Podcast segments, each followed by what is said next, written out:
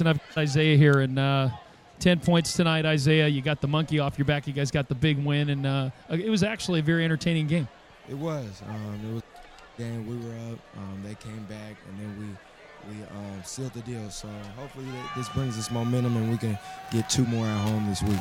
You got some big uh, big minutes out of the big fella tonight too. Demarcus looked really good in there, and obviously when he's effective down low, that opens things up for you guys on the perimeter. It definitely does. I mean, he's our he's our we need him to be like that every game. And um, he played well, and then we played well. We followed his suit, and um, he did a good job tonight.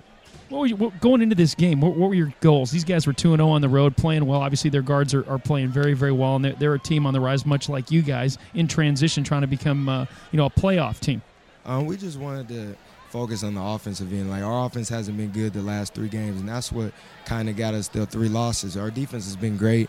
We've been stopping teams, but we're not we're we're not at that level on the offensive end yet. And today we shared the ball and and um, made shots and and we got the win.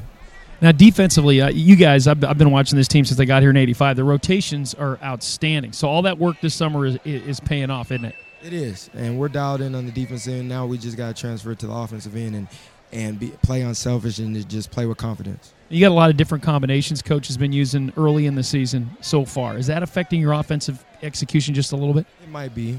He's playing a lot of players, and that's his call, so you, you can't do nothing about that. But at the same time, you got to get used to playing with different players because you never know who he might put in.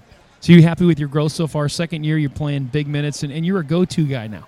Um, I'm, I'm, happy. I, I, feel like I can do a little more, but um, I'm gonna do whatever the team needs me to do, and that's be the point guard of this team and lead these guys. Well, good. Nice way to finish. Good job, and uh, good luck against Detroit on Wednesday. Um, thank you.